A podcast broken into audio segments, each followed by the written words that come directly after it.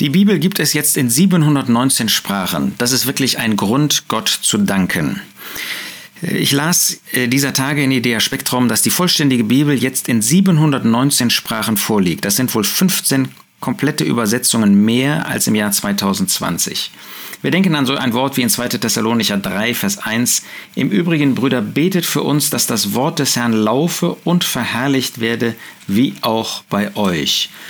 Oder wir denken an die Wirkungsweise des Wortes Gottes, wie der Apostel Paulus an Timotheus, sein geliebtes Kind im Glauben, spricht oder schreibt, wenn er sagt, Du aber bleib in dem, was du gelernt hast und wovon du völlig überzeugt bist, da du weißt, von wem du gelernt hast und weil du von Kind auf die heiligen Schriften kennst, die imstande sind, dich weise zu machen zur Errettung durch den Glauben, der in Christus Jesus ist.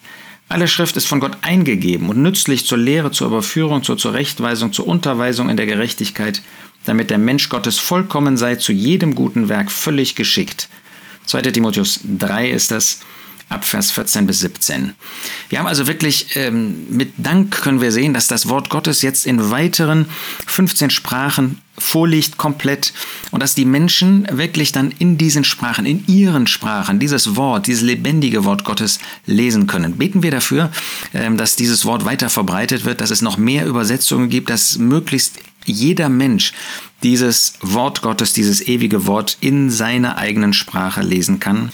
Das Neue Testament gibt es inzwischen in 1593 Sprachen. Das sind wohl 22 mehr im Vergleich zu 2020. In 3524 Sprachen wurde mindestens ein Buch der Bibel übersetzt. Das sind weitere 89. Das heißt aber auch, angesichts von wohl ungefähr 7376 Sprachen, dass in rund 3900 Sprachen bisher keine Übersetzung vorliegt.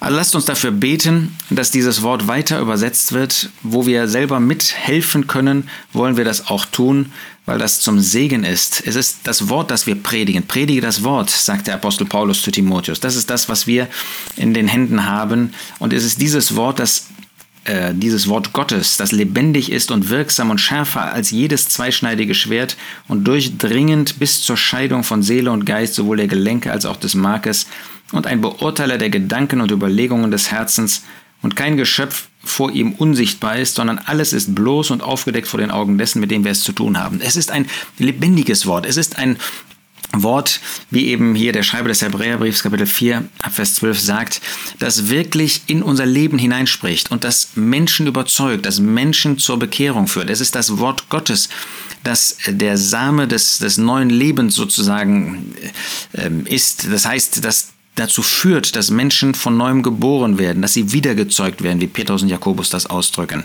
Und deshalb ist es so wertvoll, dass es dieses Wort Gottes vollständig nun in weiteren Sprachen gibt, das Neue Testament in weiteren Sprachen gibt, Teile in weiteren Sprachen gibt. Und lasst uns mehr dafür beten, dass dieses Wort Menschen erreicht, aber auch, dass dieses Wort weiter übersetzt wird in möglichst viele Sprachen, damit Menschen dieses Wort lesen können und dass sie erreicht werden können durch dieses Wort. Und lasst uns zugleich Gott danken für das Wort, das wir in unserer eigenen deutschen Sprache haben, in einer sehr guten Übersetzung, zum Beispiel in der Elberfelder Übersetzung ähm, vom CSV Hückeswagen. Und dass wir in der Lage sind, dadurch wirklich Gottes Gedanken zu erfassen. Er hat sie uns ja in seinem Wort mitgeteilt, damit wir sie erfassen. Nicht damit wir vor einem Berg stehen, den wir nicht ähm, erklimmen können, sondern damit wir seine Gedanken eben hören können, dass wir sie in unser Herzen und Gewissen fallen lassen können und dann auch verwirklichen können.